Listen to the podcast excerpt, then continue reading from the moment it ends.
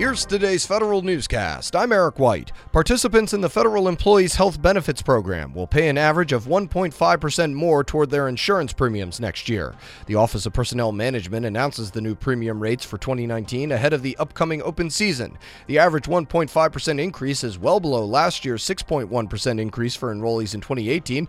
Open season runs from November 12th through December 10th this year. Transportation Security Administrator David Pekoske assures the House Oversight and Government Reform Committee he's trying to turn TSA around. He details changes at the agency meant to address years of failing morale, whistleblower retaliation, harassment, and other misconduct on the part of executives. The committee demands the release of all documents subpoenaed as part of the investigation.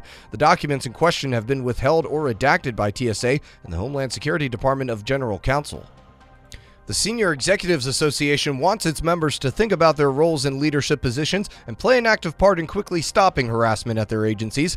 SEA releases a position statement on sexual harassment prevention, reminding senior executives people in positions of power often fail to take quick action to stop harassment and they should stand up for their employees who speak out.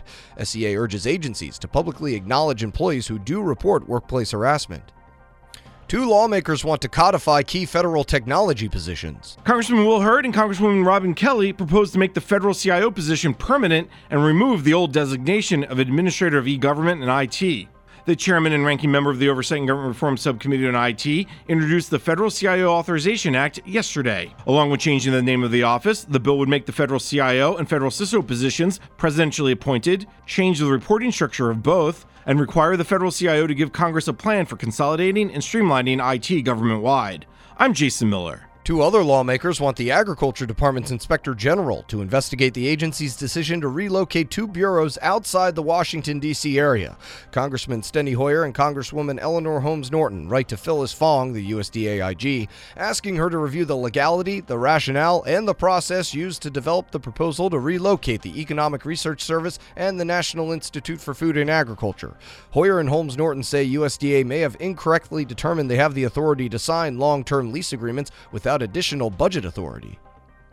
The Senate Homeland Security and Governmental Affairs Committee clears the first hurdle in authorizing the Trump administration's planned government reorganization. The committee passes the Reforming Government Act, which sets up a process for the Office of Management and Budget to propose a reorganization plan and have the Senate pass it with a 51 vote majority. Democrats agreed to the 51 vote majority on the condition that five senators from each party must serve as co sponsors of the reorganization. The IRS fights to stay one step ahead of fraudsters that use stolen taxpayer credentials to file tax returns. But the agency's chief privacy officer says a rise in data breaches has made it harder. The Government Accountability Office found fraudsters tried to claim more than $12 billion in fake tax returns in 2016. Of that sum, the IRS paid out at least $1.6 billion in tax returns. Veterans Affairs publishes its analysis of veteran suicide data from 2005 to 2016. The data is intended to improve VA suicide prevention program. It shows veteran suicides decreased slightly from 2015 to 2016, although the rate among veterans 18 to 34 years old continues to rise. VA Secretary Wilkie says the data is being used to help build support networks and inform interventions. All five of the Navy systems commands get a $100 million ceiling for other transaction authority agreements. Assistant Navy Secretary for Research, Development, and Acquisition James Geurts says he hopes it will let the commands find companies outside of traditional defense realms. Geurts says he's working with the commands to ensure proper oversight of the agreements. The Navy tells its commands they are responsible for keeping their sailors deployable. Commands will track sailors' readiness through assessment managers. The crackdown on non deployable sailors is part of a military wide effort to kick out troops who have been non deployable for a year or more. The Defense Department gave the services until October to put a policy for identifying non deployable troops in effect.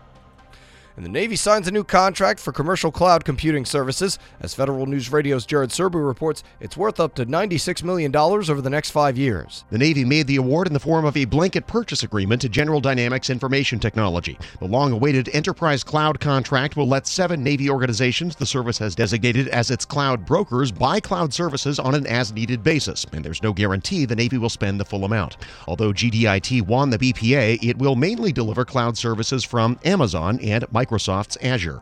Jared Serbu, Federal News Radio. Find these stories at federalnewsradio.com and subscribe to the Federal Newscast on Podcast One or iTunes. You can also follow us on Twitter at Federal Newscast. I'm Eric White.